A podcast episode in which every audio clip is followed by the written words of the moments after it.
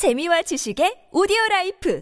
팟빵 나 이번에 남도 여행 떠나려고. 남도 여행? 응, 남도 관광이랑 레저도 즐기고, 게다가 남도의 맛. 생각만 해도 너무 신나. 오, 그래? 그럼 남도 패스는 챙겼지? 남도 패스? 충전식 카드 한 장으로 KTX, 렌터카, 숙박, 음식, 레저, 관광 모두가 할인이 되는 카드야. 그 한 장으로 그게 다 된다고? 70개 브랜드 260만 매장 전국 어디서나 할인받는 카드라고. 남도 패스! 남도 패스 한 장 들고 남도 여행 떠나세요. 안녕하세요. 배우 지진입니다. 무료, 무료, 무료. 하나원 비즈마켓은 판촉 사은품 샘플이 무료입니다. 안심, 안심, 안심. 하나원 비즈마켓은 안심 배송 서비스를 제공합니다. 하나, 하나, 하나. 판촉 사은품은 하나원 비즈마켓과 상의하세요. 잠깐! 예산 맞춤 상품 추천은 간편하게 전화하세요. 02-1811-0110. 뭐라고요? 02-1811-0110. 하나원 비즈마켓. Thank you.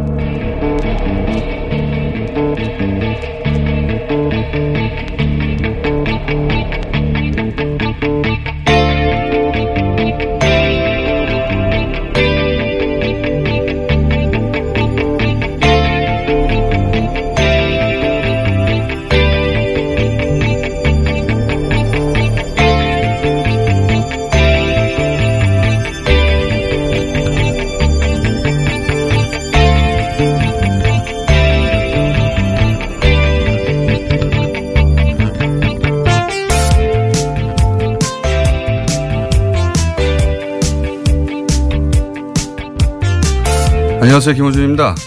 찬성파, 반대파 모두 반대하던 브렉시트 합의안을 영국 의회가 사상 최대 표차로 부결시켰습니다. 이 중에서 영국 보수 강경파들이 브렉시트를 찬성하며 내세우는 이유가 여러 가지 있었습니다만 그 근간을 이루는 인식은 영국은 특별한 나라라는 겁니다. 해가 짓지 않는 나라라고 불렸던 대영 제국인데 프랑스와 독일이 정치적 경제적으로 주도하는 유럽연합에 여러 회원국 중 하나에 불과한 지위에 만족하며 국가 정책조차 독자 결정할 수 없는 체제에서 더 이상 머물 수 없다.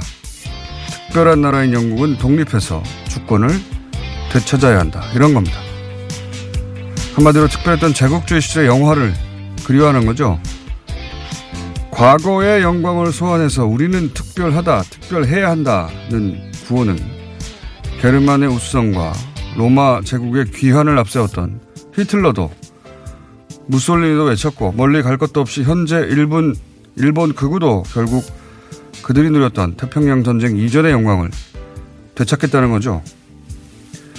브렉시트 논란에 우리 보수의 가장 오른편에서 성조기를 흔드는 이들을 떠올리게 되는 건 그래서입니다. 그들이 소환하고 싶어하는 영광의 주인공이 어떻게 미국인가? 그들이 외치는 구호는 왜 고구려 혹은 조선의 영광 정도가 아니라 반공인가? 남의 나를 남의 나라 길을 흔들며 반공만 70년째 외치는 그들이 보수가 맞는가? 아니지 않은가? 김원준 생각이었습니다.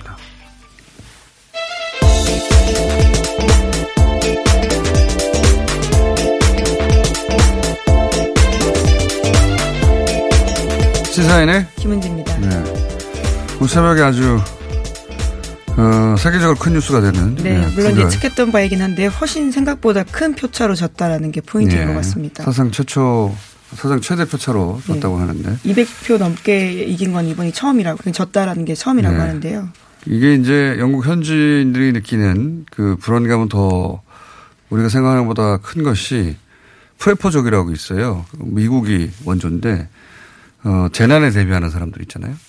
실제 영국에서는 뭐 식약품이라든가 그러니까 먹을 게 혹은 뭐 약품이 어, 통관을 해야 되는데 그 이제는 그 하- 하드 보도라고 하는 국경이 완전히 생기는 거잖아요. 그러면 통관의 절차가 완전히 바뀔 테니까 그게 한 달 이상 제대로 통관되지 않을 수도 있다라는 생각에 재난에 대비하는 사람처럼 사재기를 하는 사람들이 실제 많다고 해요. 예. 그 정도라고 하는데 불안감들이 꽤 크다라고 볼 수 있을 텐데요. 그 제가 오프닝에 얘기했듯이 이렇게 브렉시트 혹은 어, EU 탈퇴 다른 나라 주장하는 사람들은 대부분 보면 대부분이 아니면 아니고 공식입니다. 어, 우리가 특별한 나라다. 우리가 남들과 함께 원오브 댐이 될 수는 없다. 영국의 이 보수 강경파들도 똑같은 주장이거든요. 과거의 영광을 여전히 그렇죠. 갖고 있는 거죠. 우리가 대영 제국인데 또는 뭐, 어, 이탈리아에서 또는 프랑스에서 독일에서 이웃 탈퇴를 주장하는 사람들은 한결같이 극우들입니다. 다 극우들이고 그럴 때 소환하는 게 또 과거의 영광. 우리는 특별하다. 우리는 다르다. 너무 예전이긴 한데요. 이제 예, 공식과도 같은 거예요, 이게. 어, 근데 이제 우리 보수 우파가 이 소환하는 건 보통 박정희에서 딱 멈추고 구호는 반공 정도에서 멈추거든요. 그 다른 데서 뭐 몇, 몇천 년 더 끌어오고, 어, 그런데 우리는 몇십 년에서 딱 그칩니다. 로마 막 소환하고 그러는데, 우리가 지금 단군 고군에 막 나와야 되는 거거든요. 그게 반드시 옳다는 게 아니라 이게 보수파의 공식 같은 거고 머릿속에 어, 우리가 특별하고 각별하다는 인식을 드러낼 때 그런 주장을 하는 건데 근데 이제 이 보수파라면서 남의 나라 국기를 흔들고 남의 나라 영광을 대신 말하고 어 그러면서 그 보수파라면서 일제 시대 남의 나라 지배를 당했던 시대를 미화하거나 정당하거나 이런 논리를 말하는 거는 이게 전혀 안 맞는 거거든요. 네, 굉장히 민망한 상황인 거죠. 최, 최근에는 심지어 이스라엘 국기까지도 광화문 광장에 등장했습니다. 공식이 안 맞아요. 전혀 다른 나라에. 그래서 저는 이 친일이나 반공이 보수의 자리를 대신 차지하고 보수 노릇을 해왔다라는 주장들, 지적들이 있는데, 어, 이건 그 보수 진영에서 새겨 들어야 되는 겁니다. 실제. 소환하는 과거라는 게 어디, 거기서 멈추냐, 항상. 어, 개인적으로 보수파가, 우리의 보수파가 이 문제 제대로 정리하지 않으면 계속해서 그런 지적, 가짜 보수라는 소리를 듣게 된다. 특히 태극기 흔드는 분들, 어, 그런 생각을 저는 사실 이 브렉시트, 뭐, 국제적으로 큰 뉴스인데, 하필이면 이유를 주장하는 사람들이 다 그 부류기 때문에 그 생각이 났습니다. 네. 이 뉴스는 이제 그 이후의 뉴스가 더 커지겠죠. 예. 어떻게 될 것인지.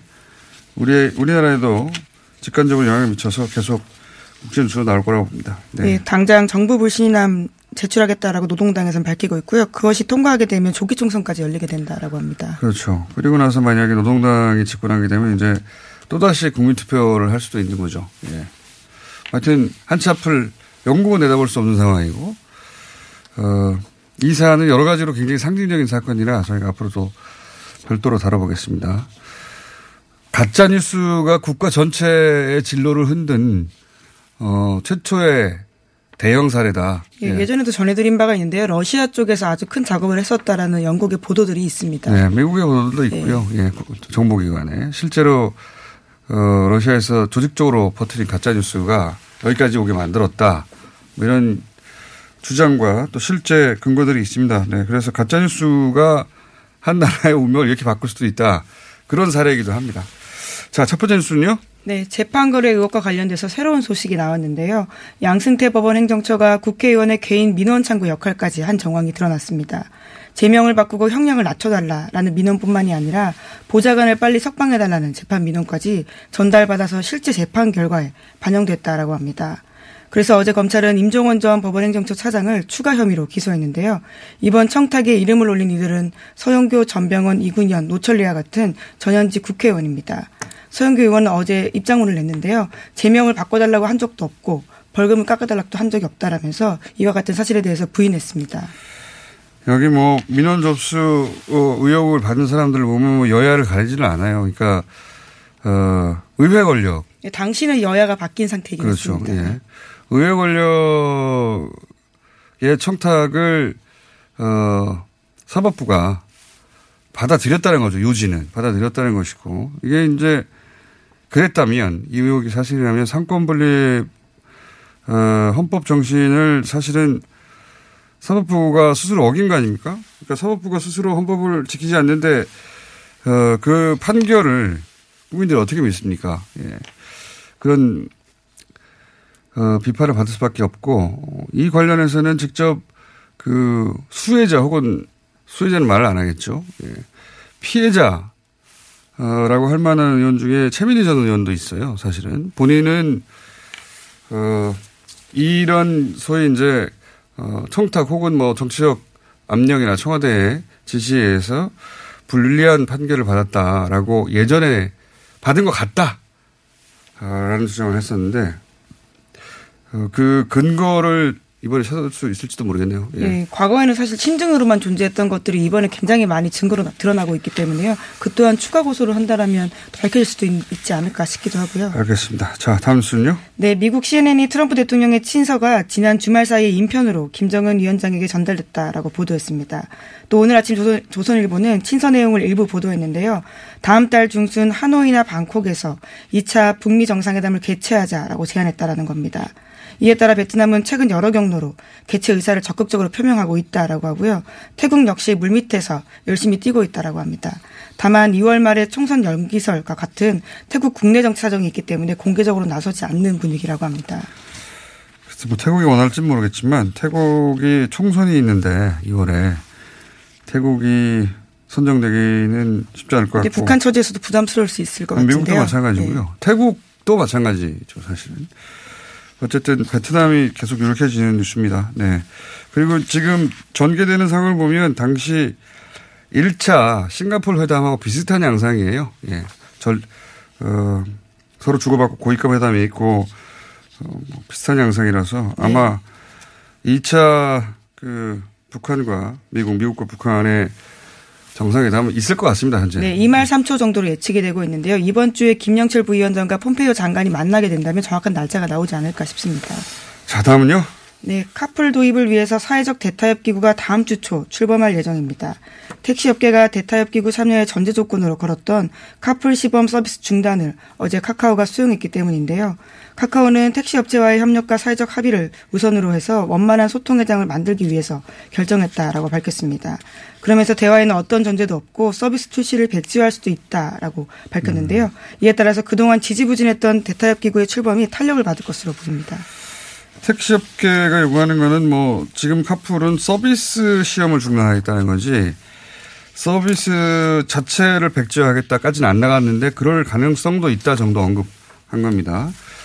어 근데 이제 저는 그 답답한 측면도 있는 것이 어 저는 카풀 서비스를 위협으로 여기는 건 택시 업계에서 당연한데 어 그렇다고 지금 지금 상황이 좋은 건 아니니까 지금 상황 그대로 어, 유지하면서 택시업계가 그동안 오랫동안 구조적으로 고질적으로 가지고 있던 어려움들 뭐 월급제라든가 네, 하는 게 산업특금 예. 특히나 문제였었는데요. 그런 문제를 해결하겠다고 들면 어, 동력이 그렇게 크지 않거든요. 그러니까 카풀 서비스를 지렛대 삼아서 어, 과거에 원했던 오- 오래된 어, 희망사항들을 해결하는 동력으로 삼는 것도 하나의 전략일 수 있겠다 싶은데 물론 꼭 그래야 한다는 게 아니라 그것도 하나의 전략일 수 있겠다 싶은데 이 전략은 없는 것 같아서 테이블에 어, 그러면 그냥 과거처럼 계속 유지될 가능성이 높단 말이죠. 예. 네, 물론 이번 대타협 기구에서는 말씀하신 법인 택시의 산학금 폐지를 포함해서 월급제를 시행하는 방안 등도 테이블에 올라갈 예정이라고 하는데요.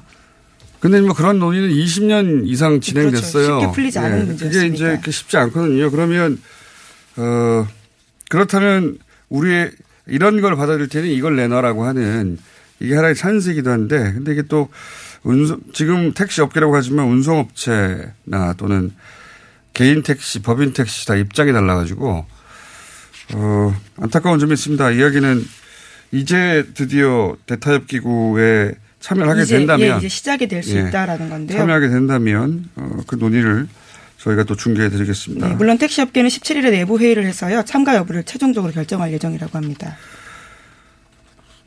그렇군요. 자, 다음은요. 네, 미세먼지가 심해진 원인이 탈원전 정책 때문이다라는 일각의 주장이 있는데요. 원전을 줄이는 대신에 화력 발전을 늘리는 바람에 미세먼지가 많아지고 있다라는 주장에 대해서 어제 오늘 몇몇 언론이 팩트 체크를 했습니다. MBC, SBS, 한겨레 신문이 그렇게 했는데요. 현재 전국의 원전이 모두 24기입니다. 탈원전 정책으로 원전이 줄어든다는 주장과 달리 원전은 2022년까지 오히려 4기가 더 늘어난다라고 하는데요. 그 이후에야 순차적으로 줄어들기 때문에 이미 이것이 맞지 않다라는 것이 MBC의 어제 팩트체크였습니다. 그러니까 요지는 어, 현재 원전이 줄어든 게 아니다. 오히려 앞으로 3년 후까지는 어, 4개의 원전이 더 늘어난다. 그러니까 현 상황이 마치 음. 원전 탈원전 정책 때문이다라고 말하는 것은 사실을 호도했다라고 지적을 하고 있는 건데요. 그리고 그 사이에 화력 발전이 더 늘어나지도 않았고 그러니까 미세먼지가 탈원전 정책 때문이라는 주장들이 나오고 있긴 하죠. 예. 그러니까 네, 여야 모두 나오고 있는 상황입니다. 그렇죠. 예. 송영길 의원도 이 주장을 하고 있고. 예, 어제 나경원 원내대표도 와 같은 야당에서는 말씀을 오래 했고요. 전부터 이런 예. 유사한 주장을 해왔고 그리고 원전 업계에서야 기본적으로 이런 걸 하나의 찬스로 볼 수 있죠. 미세먼지에 대한 불안감과 어, 불편함이 크니까요. 예, 그게 다 원전 때문이라고 주장 일부 있는데 그건 사실이 아니다라는 팩트 체크였고요. 이제 어쨌든 이 얘기가 나온 마당에 어, 원전 가지고 또 다시 한번 이야기가 진행될 것 같네요. 네, 예. 게다가 원자력은 주고 석탄은 늘었다라고 하는 주장도 틀렸다라고 오늘 아침 한겨레 신문이 지적하고 있는데요. 모두 단계적으로 줄어들고 있는 상황이라고 합니다. 알겠습니다. 아, 오늘은 어, 출연이 어려운데 출연하신 분이 있어가지고 여기까지 네, 해야 될 것. 같습니다. 시사인의 김은지였습니다. 감사합니다.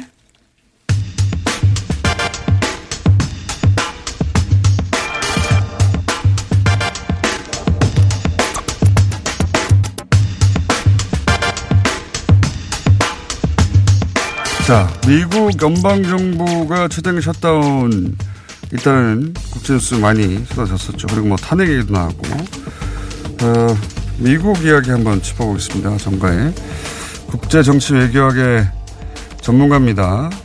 최근에는 MBC 100분 토론을 진행하고 있고 예, 출연이 어렵다는 걸 어, 간신히 모셨습니다. 김주현 박사님 나오셨습니다. 안녕하십니까? 안녕하세요. 예, 100분 토론 장사 잘 됩니까? 아, 힘들어요. 제가 지난번 출연했을 때 예. 빨리 망하고 자 뉴스 좀 고정으로 돌아오라고 했는데 어 그렇게 청취율이 많이 시청률이 많이 나오지는 않는군요. 시간대가 그렇게 시간대가 너무 늦고 일단 예. 그래서 시간대 몇 시예요? 12시 5분인가 그래요. 그러니까 아, 뭐 12시 5분. 예. 더더 평일 평일이니까 이게 주말이 아니고 그래서 좀 그러, 그러네요. 그렇습니다. 네. 굉장히 기쁜 시간대고. 예. 올해 그렇게 길게 버티지 못할 수도 있겠어요. 아, 그래도 간판 부는데 버티겠죠. 자, 백분 토론 진행자입니다. 무려. 어, 미국 상황의 어떤 뉴스는 막 산발적으로 굉장히 많이 나와요. 뭐, 이방카가 네. 세계은행 후보, 총재라는 후보, 총재 후보라느니 네네네. 또는 뭐, 어, 지금 셧다운 위에 위기라느니 또 진정한 위기는 아직 오지 않았고 탄핵 뭐 네. 이런 이야기 나오고 그러니까 FBI가 직접 트럼프 대통령을 수사 대상으로 삼았다 이런 보도도 네. 있고 어, 아주 많은 뉴스가 트럼프 대통령 관련해서 나 쏟아지는데 그 중에서 이제 이, 그, 셧다운. 네. 우리한테는 없어서 좀 생소하잖아요, 이게. 제가 1년 전에도 와갖고 설명을 했어요, 네. 사실은. 근데 곧 해결될 거라고 하셨죠, 그때는. 예, 그때는 그 이제 금방 해결이 됐었고, 그러니까는 어 우리는 이제 보통 만약에 예산이 이렇게 통과가 안 되면은 이걸 뭐 지난해 예산에 이렇게 준해서 이렇게 뭐 책정을 한다든지 하는데 네. 미국은 원래 9월 30일 날 통과가 돼야 돼요. 네. 그 다음 해 예산이. 근데 안 되는 경우에는 이게 뭐 resolution이라고 그래서 이제 그 당시 땜빵처럼 이렇게 가는데 그것도 이제 이번에 통과가 안 된 거죠. 그래서 지금 최장 기록인데 이게 12월 21일인가 뭐 그때부터 해갖고 이렇게 지금 되면 네. 우리는 이런 걸 겪어봐 본 적이 없어서 네네네. 상상이 잘 안 되는데 이렇게 되면 어떻게 되는 거예요? 그러니까 공무원들 월급이 안 나가는 월급이 안 거잖아요. 나가는 거죠. 그죠? 네. 그러면 월급이 안 나가니까 일을 안 하는 거 아닙니까? 그렇죠. 집에 가는 거. 지금 아마 주한미국 대사관에 있는 대사관 네. 직원들도 뭐 나올 수는 있는데 별로 하는 일은 없을 거예요 아마. 음, 그러니까 그렇게 들었어요. 주, 그 미국 연방 정부는 문을 닫고 그렇죠. 연방 정부에 해당되는 그 공무들은 중, 정지돼 있는 거잖아요. 그렇죠. 그렇죠? 그래서 요번에 얼마 방금 전 나온 뉴스를 보니까 이제 그 세금 걷는 IRS라고 있거든요. 예, 그렇죠. 거기선 무서운. 네, 무서운 조직이죠. 거기서는 일단은 이제 좀 일을 해라. 네. 그러고서는 나중에 돈을 주겠다라는 식으로 해서 한 반 정도 지금 돌아왔다고는 하는데 네. 어쨌든 해결은 안 된 사태고 지금 이제 최장 기록을 25일로 이제 기록을 했거든요. 음. 근데 어 이렇게 쉽게 뭐 이제는 좀 풀어야 될 때긴 해요. 너무 길어져서. 트럼프 대통령이 강대강으로 나가면 이제 지금 워낙에 그런 걸로 승리를 많이 했고 재미를 네. 봐서 이번에 될 줄 알았는데 이번에 좀 심상치가 않은 거죠. 그러니까 지난주에는 대국민 담화도 했고 그랬거든요. 그러니까 민주당에서도 이제, 이제 대선이 이제 있는데 네. 이런 여기서 처음으로 마- 트럼프 대통령과 맞서는 거 아니에요, 제대로. 그렇죠. 예, 그러니까 물러설 생각이 민주당도 없는 것 같아요. 민주는 없죠. 예. 그리고 트럼프 대통령 인기가 예, 뭐 작년 같았으면 사실은 얘기가 다른데 네. 올해는 또 약간 또 좀 다르고 인기도 다, 체감도도 좀 다르고 그래서 어쨌든 지난 중간 선거에서 민주당이 하원을 가져가면서 예. 뭐 완벽한 승리라고 말할 수는 없지만 민주당 입장에서도 별로 진 거는 아니었기 때문에 또 펠로시라는 뭐 노쇠하다면 노쇠하고 노련하다면 노련한 아주 싫어하지. 않습니까, 두 사람이. 아주 싫어하죠. 서로를. 네. 너무너무 민주당은 뭐 일단 다, 다 싫어하죠. 다. 싫어하는데 네. 그 대표적인 인물이 트럼프 대통령하고 마주 네. 앉아서 풀 수 있겠는가, 서로. 네. 그래도 어쨌든 의장을 또 했었잖아요. 네. 그러니까 이제 펠로시가 노련한 정치인이라서 뭐 이렇게 물러날 것 같아 보이진 않고 뭐 어떻게 해 전망이 되나요? 미국에서는 어떻게 해결될 것이다. 혹은 어떻게 그런 얘기도. 있었어요. 비상사태를 선포하고 결국에는 끝나지 않겠냐. 비상사태라는 건 어떤 의미입니까? 근데 이제 국방 예산을 갖다 쓸어 쓰는 거죠. 아, 네. 다른 예산을 네. 그래서 장벽 이제 그 부분을 그걸로 해결하고 이제 끝나지 않겠냐. 그런 식으로 해서 조금 이제 체면들을 세우고 그렇게 끝나지 않겠냐 얘기들이 있었는데 음. 그러니까 대통령보다로 비상사태를 선포한 다음에 비상사태이기 때문에 어 다른 예산을 끌어다가 해결해 버리고 네. 트럼프 대통령 면을 세우고 민주당은 물러나지 않고 네, 민주당도 물러나지 않았다는 면은 세운 거죠. 그 멕시코 국경의 장벽에 대해서. 음. 그런 과거가 있어요. 국방 예산을 끌어다 썼던 과거가 제가 기억이 잘 안 나요. 찾아봐야 뭐될그것 같아요. 정도로 드문 일인데 네. 그 그거 말고 과연 두 사람 모두 이렇게까지 전면전을 하고 있는데 물러서겠는가 뭐 이런 전망이 우세하다는 거죠. 조금 물러서면 어느 쪽이라도 물러서면 약간. 치명상, 예, 좀 네. 심하죠 그게. 그러니까 우리나라 여야 대치 강대강 대치하고 네. 비슷한 겁니다 이게. 좀 네. 이렇게 엑지 플랜을 세워놓고 했었어야 되는데 트럼프 대통령이 약간 좀 안이하게 대처를 했던 것 같기도 하고 음.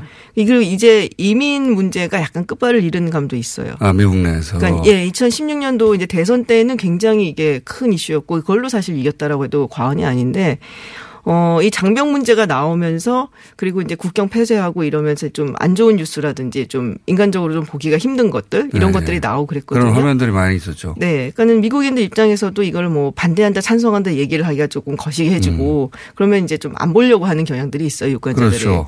그럼 피하다 보니까는 아, 좀 빨리, 떨어지고. 예, 그리고 네. 좀 빨리빨리 해결해. 뭐 이런 식으로. 그게 이제 아예 벽을 세우자는 거잖아요. 그렇죠. 예. 초점왕 정부가 아니라 아예 벽을 세우자는 건데 근데 국경 지역에서 이제 어 그 뭡니까? 국경에 미국 그 국경 수비대입니까? 거기서 어 쏘는 무슨 최루탄 같은 거에 피해 도망가는 어린 아이들 네. 뭐 그런 화면들 많이 나왔잖아요. 그렇죠. 그래서 트럼프 대통령한테도 특별히 유리하지 않고 네. 민주당도 지금 물러서서는 안 되니까 이게 어 해결될 가능 자연스럽게 합의에 해결될 가능성이 낮다. 뭐 민주당은 전혀 물러설 기색은 보이질 않아요. 아 그리고 하나 정정해야 된 거 이방카가 세계은행 총재 후보에 오른 건 아니고 그렇게 보도됐는데. 네, 그건 아니고요. 세계은행 총재를 이제 누구를 선정해 갖고 미국 측에서 밀 것인가 를 선정하는 과정에서 이제 문우신 장관하고 이야기하고 그 과정에는 인보불가 되어 있다. 아. 네, 그게 이제 오보가 나간 거였어요. 아, 처음엔 오보였네 그러면. 뭐 오보가 아닌데 원래 그랬는데 하도 분위기가 안 좋으니까 오보라고 얘기를 하면서 바꾼 건지 모르지만 하여튼 어. 현재 상태로는 예, 총재 아, 후보는 아니다. 그렇군요. 네. 우리나라에서 첫 보도는 좀 쳐다보지는 않았는데 세계 왜냐하면 트럼프하고 이방카면 그 정도도 가능하지 않겠나는 짐작들이 있어서 세계은행 총조란이 정말 웃기다라는 식으로 우리도 보도가 됐는데 웃기긴 하죠. 웃기죠. 대통령 딸이라고 갑자기 세계은행 총재 후보라니 예. 했는데 그게 아니라 후보를 그 세계은행의 총재를 미국 정부가 이때까지 계속 그렇죠. 예, 보통은 최대- 세계은행 총재는 미국 정부에서 밀면 되고 이제 네. IMF는 유럽 쪽에서 그러니까요. 네, 그렇죠. 최대 주주니까 네. 그래서 야 그럼 미국 정부가 밀면 되니까 딸을 미나 보다. 다른 대통령이었으면 상상도 안 가는 일인데 트럼프라면 그러지 않았을까? 그죠. 뭐할 수도 있겠는데 이게 말이 돼? 뭐 이런 생각이 좀 들긴 하죠. 예, 네. 그런데 그건 사실이 아니, 아니었던 네. 것으로. 네. 예. 그래도 총재를 정하는 위원회에 이방카 갔다는 것도 그것도 좀 합니다. 이상하긴 네, 한데 웃기긴 뭐. 변명거리는 그거예요. 일단은 문우신 장관하고 굉장히 일을 많이 했고 작년인가 재작년에 그 이방카가 그 여성 사업가들을 위한 펀드 뭐 이런 거를 그 월드뱅크 그 세계은행에서 했던 적이 있어요. 그래서 김용 총재하고 이제 뭐 일도 좀 했다라고 네. 하는데 뭐 그거 갖고서는 사실은 그 위원회에 들어갔다는 것도 좀 무식긴 하지만 하여튼 그게 뭐 대학관 측의 설명이고요. 이방카가 어, 정치의 뜻이 있고 네. 최초의 미국 여성 대통령이 되고자 한다 이런 야망이 있다는 건 밝혀 네. 어 밝혀졌다 본인이 주장한 적은 없는데 그 책에 뭐였죠 그게 제목이 분노와 화염이었던가요? 네. 화염과 분노. 화염과 분노였던가요? 그 책에서 어 주장됐던 적이 있죠. 네. 예. 그러니까 이제 이런 얘기까지 나오는 거겠죠. 그렇죠. 그리고 트럼프 대통령이 이방카를 굉장히 신뢰를 하기 때문에 그러니까 트럼프 대통령 주변을 보면은 오랫동안 남아 있는 사람이 별로 없어요. 그러니까 사람에 대한 어떤 신뢰 그리고 뭐 충성도에 대한 의심은 항상 있는 사람이라서 근데 믿을 수 있는 가족밖에 없다고 생각을 하고 자녀들 중에서도 이방카에 대해서는 굉장히 특별하다 이렇게 알려져 있거든요. 그래서 이방카나 쿠시너에 대해서는 아주 뭐 돈독한 신망을 있죠. 하더라고요. 그 예, 제르 쿠시너 사위 네. 같이 해갖고 재방카라고. 예. 네. 그 이건 사실이 아니었던 거. 네네. 그리고 이제 그 뉴욕 타임즈가 보도하면서 그 국내도 알려지기 시작한 거고 했는데 어 FBI가 네. 대통령을 수사 대상으로 삼았다 이런 보도가 있었죠. 네. 지금 이제 아마 러시아 게이트가 계속 이제 뭐 얘기가 되고 다음 달에 뮬러 특검 보고가 보고서가 아마 나올 거예요. 그래서 그 부분에 이제 계속 보도가 되면서 사실은 이제 뉴욕 타임스의 보도도 있긴 했었는데 지금 뉴욕 타임스도 뉴욕 타임스지만 워싱턴 포스트가 아주 열일을 하고 있어요. 네, 지금 그래요? 트럼프 네. 대통령에 대해서. 다들 사이는 안 좋아요. CNN하고 뉴욕 타임스하고 워싱턴 포스트하고. 우리가 이름을 아는 미국 언론도 다 사이가 안 좋아요. 폭스를 제외하고. 근데 네. 워싱턴 포스트는 약간 좀 주의를 해봐야 되는 게 이 워싱턴 포스트의 소유자가 누군지 아시잖아요. 예, 예. 제프 베조스거든요. 근데 이제 제프 베조스 그 워싱턴 포스트가 그 대선 당시에 그 액세스 헐리우드 클립을 워싱턴 포스트에서 먼저 터트렸어요. 음. 그 당시에 이제 버스 타고 가면서 이렇게 외설스러운 이야기 예, 대화가 예. 나왔던 거. 그러고 나서 이제 뭐 워낙에도 사이가 안 좋지만 청문을 확산시킨 주, 주인공이죠. 주범이죠. 예, 예. 사실은 트럼프 입장에서는 예. 계속 공격을 하고 그리고 이제 뭐 트럼프 대통령 들어와서는 트럼프 대통령 옛날에 아마존 갖고 그런 말도 했었죠. 아마존 같은 회사들 때문에 우리 소매상들이 다 죽어나가는 거라고. 네. 그리고 요새 들어갖고 또 얘기가 나오는 게이 제프 베조스가 이혼을 하잖아요. 아, 그것까지는 몰랐습니다. 아 몰랐어요? 별걸 나시는 아, 제프 베조스가 이혼을 하는데 이혼한다 이 소식을 그 내셔널 인콰이어러인가 같은 약간 좀 찌라시 비슷한 신문에서 네, 네, 막 네. 터뜨리고 막 대중지. 예. 집중 취재 뭐 이런 걸 했는데 그게 이제 또 소유주가 트럼프하고 굉장히 친하고 그러니까 뭔가 얽혀 있는 느낌인 거예요. 그러니까 갑자기 워싱턴 포스트가 원래도 사이가 안 좋았지만 네, 워싱턴 포스트의 소유주가 아마존의 소유주라는 거를 모르는 분들도 있어요. 아, 그럼 어. 아, 예. 2013년도에 샀어요. 제프 네. 아마존의 소유주인 제프 베조스가. 그러니까 우리 입장에서 보면 좀 이상한 좀 어울리지 않는다 생각도 할 수도 있어요. 예. 음, 뭐 유통업 하다가 예. 아마존의 손길이 뻗치지 않은 곳이 이제는 거의 없다. 최대 언론을 먹어버린. 거죠. 유통업을 예. 하다가. 예. 그래서 하여튼 둘 간에 어떤 전쟁이 있는 게 아닌가 싶을 정도로 그것도. 맞는 말인 것 같아요. 예. 예. 워싱턴 포스트가 아주 열일을 하고 있고, 네, 뭐 뮬러 특검 보고서가 이제 나오고, 근데 이거를 공개를 하느냐, 이제 그 public에 그 예. 부분 얘기가 있는데 이제 많은 미국 대중들은 원하죠. 보고 싶다. 당연히 예, 당연히 궁금하죠. 원하겠죠. 예. 대통령인데. 예. 근데 지금 이제 법무부 장관 인선을 해갖고 청문회 중이거든요. 예. 근데 이 법무부 장관이 그걸 에 대해서 이때까지는 성공적으로 법무부 장관을 통해서 제어해 왔잖아요. 근데 지난번에 법무부 장관이었던 제프 세션스가 예. 이번에 러시아 게이트 수사를 하는 데서 자기가 예. 손을 뗐어요. 왜냐하면 예. 본인도 거기에 연관이 좀 있을 수 있고 자기 예. 캠프에 있었기 때문에 그래서 이제 그거 갖고서는 트럼프 대통령이 굉장히 불만이 많았어요. 음, 적극적으로 막으라고 그렇죠. 했더니 예. 소극적으로 예. 어, 자기가 손을 떼는 정도에서 멈췄다 이거죠. 예, 네. 그래서 사실 갈린 거거든요. 네. 그래서 새로운 이제 정, 법무부 장관 이 지금 청문회 중인데 이 부분에 대해서 민주당 측에서 아주 집중 포화를 하고 있는 중이에요. 이게 이제 그동안은 러시아 스캔들 관련해서 다- 그 트럼프 대통령의 주변만 훑다가 이제 트럼프 대통령을 예, 직접 수사 대상으로 삼았다는 게 뉴스의 그렇죠. 핵심이고, 어 그래서 여기서 그러면 탄핵까지도 갈 수 있는 거 아니냐라는 탄핵이라는 단어가 많이 나와요 요즘은. 뭐 러시아 게이트 보고서가 어떤 내용을 담고 있느냐에 따라서 달라지겠죠. 근데 지금 같은 기세고 또 민주 민주당이 이제 지금 같은 기세에다가 그 보고서에 정말 어 대단 대단한 내용, 내용이 담겨져 있다 그러면은 생각을 충분히 해볼 수가 있죠. 그렇죠. 그 근데 거꾸로 트럼프 대통령은 탄핵 정국을 원한다는 분석도 있긴 있었어요. 그래서 자기 지지자를 결집시키고 그렇죠. 왜냐하면 탄핵 얘기만 나왔지 결국은 어 상원이 네. 예 상원이 여전히 공화당 지배하에 있는 한 탄핵이 통과될 일은 없으니 통과할 리는 이제 없지만 일단 상처는 크게 낼 수가 있으니까. 민주당 입장에서는. 예. 근데 그렇게 탄핵으로 막 시끄럽게 해놓은 다음에 결국 통과가 안 되면 거꾸로 민주당이 정치적 타격을 입을 네. 것이다. 이런 분석도 있었잖아요. 그렇죠. 그래서 어 굉장히 조심스러운 게임이에요, 사실은 민주당 입장에서도 네. 양날이 검이고. 그래서 그 이제 보고서가 나오고 임팩트라든지 당시 그때 이제 트럼프 대통령의 뭐 인기도라든지 이런 거를 아마 면밀하게 보고 결정을 할 거라 봅니다. 그래서 결국은 실제 탄핵이 될 것 같아서 주장하는 게 아니라 결국 탄핵 당할 만큼의 하자가 있는 대통령인데 재선된 불가능하다. 네. 그런 분위기로 만들어서 미 대선으로 넘어가려는 미국의 민주당의 전략 아니냐. 그러니까 올해 후반기부터는 이미 이제 들어가야 돼요 대선 네. 모드로. 그러니까 지금 사실 탄핵을 막 주도하고서는 하기가 부담스러울 수는 있어요. 그러니까요. 그러니까 네. 실제 탄핵을 시키려고 하는 게 아니라 탄핵 당할 정도의 대통령이라는 그렇죠. 이미지를 쌓아서 다음 대선에서 이기려고 하는 거다 민주당이. 네. 민주당 쪽에 이제 어떤 대선 주자들이 나오냐가 또 사실 중요한데. 근데 주자가 별로 없어요. 그게 문제예요 민주당이. 네.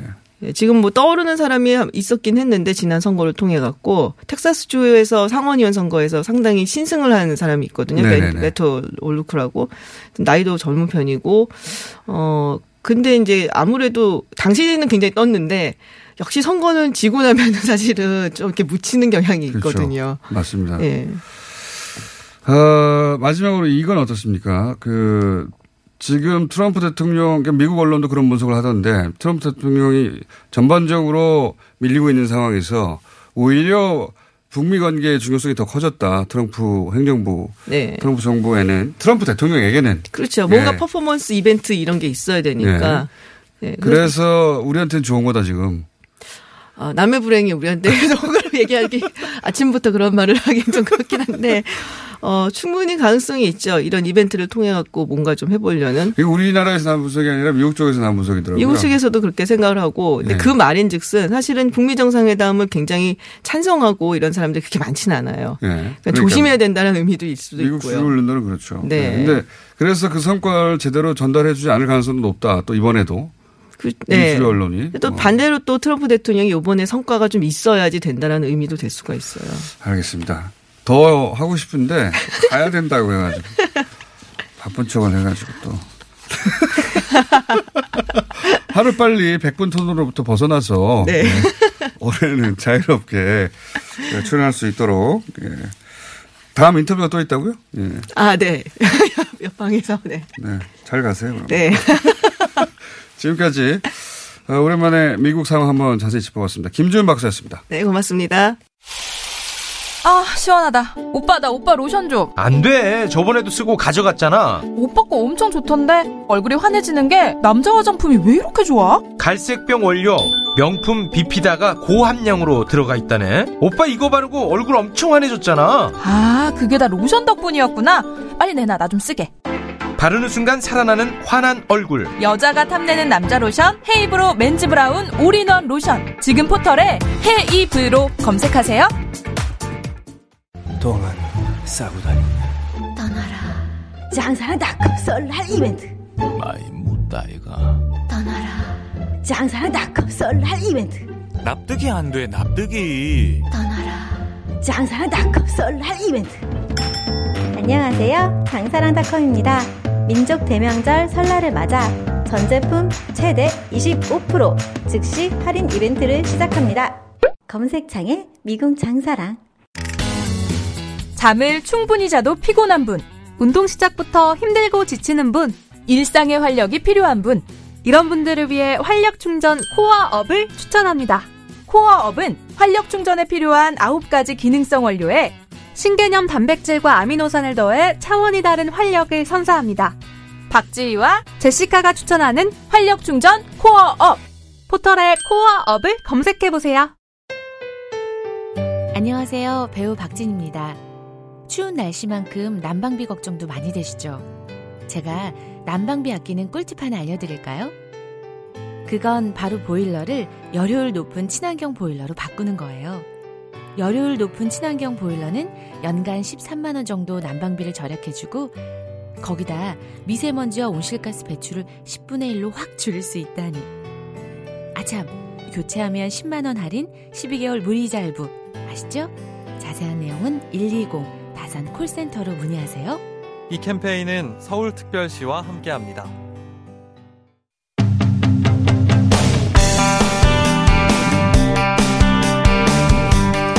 자, 오도독 시리즈로, 어, 최근 주가가 오르고 있는 부분입니다. 네.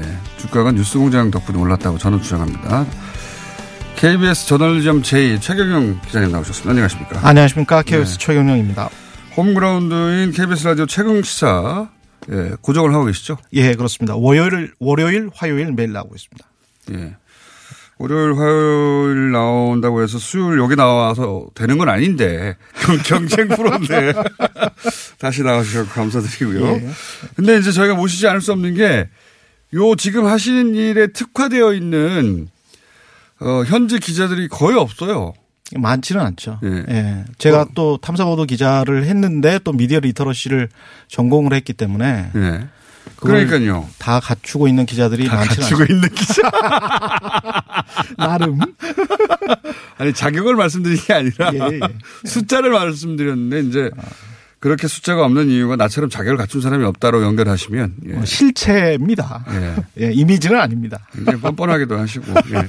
광역 옴부즈맨이라고 할까요? 미디어 어, 영역 전반을 비판하시는데 최근에 또 본인이 화제가 됐던 것이 그러니까 글 쓴 내용이 아니라 어, 좀 지난 얘기긴 합니다만 청와대 신년 기자회견에서 어, 검색어가 뭐 그 다음날까지 계속 일을 했던 김일영 음. 기자에 대해서 비판을 그 페이스북에서 했죠. 그러니까 그 페이스북에서. 그 질문이 있자마자 바로 예. 거의 실시간으로 비판을 해가지고 화제가 됐어요. 예. 그때 하고자 했던 얘기에 그게 뭐 보신 분들도 있겠지만 예 본질은 제 페이스북 보신 분들은 아시겠지만 대통령을 그렇게 해서 견제하겠느냐. 가 마지막 문제 태도가 문제가 아니라 네. 내용이 너무 부실하지 않느냐. 식상하다는 거죠. 네. 식상하고 내용 자체가 좀 정치적 편견에 사로잡혀 있거든요. 음. 내용을 보면 현실 경제가 얼어붙었는데 정책을 안 바꾸는데 그 자신감의 근거가 뭐냐. 네. 이런 내용이었잖아요.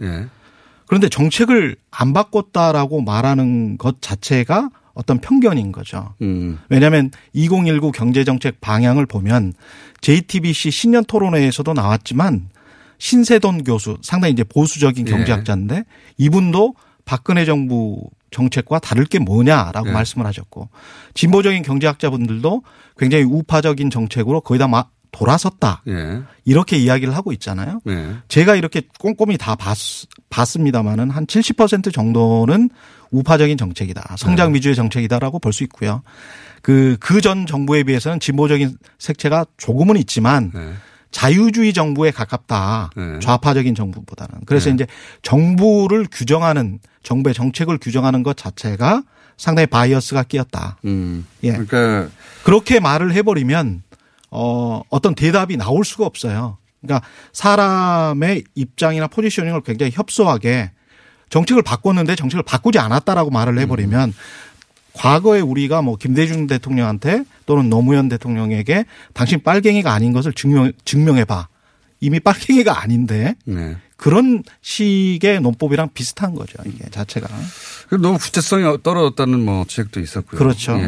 네. 근데 여하간 그 이 태도가 문제가 아니라 내용이 너무 부실하다. 식상한 거죠. 식상하다. 예. 어디에서 다 들은 소리인데 그게 사실은 조중동 네. 같은 곳에서 그냥 이렇게 일반적으로 막 주입식으로 쓰는 1년 내내. 예, 1년 내내 쓰는 그런 기사들하고 비슷했다는 거죠. 어, 그런 문제 지적을 했는데 그, 그런 문제 지적을 하시고 나서 이제 그 후에 또 무슨 지적을 하셨냐면 이럴 수밖에 없는 이유에 대해서 꼭 그 기자를 특정한 건 아닌데 예. 우리 우리 언론 시스템 그렇죠. 예, 우리 언론 시스템이 가진 문제 어, 전반에 대해서 얘기를 또 확대해서 얘기를 하기 시작하셨어요. 그 뭐 출입처 시스템이라든가 또는 뭐 우라카이라고 그렇죠. 과거에 베껴쓰기를 어, 업계에서는 그렇게 음.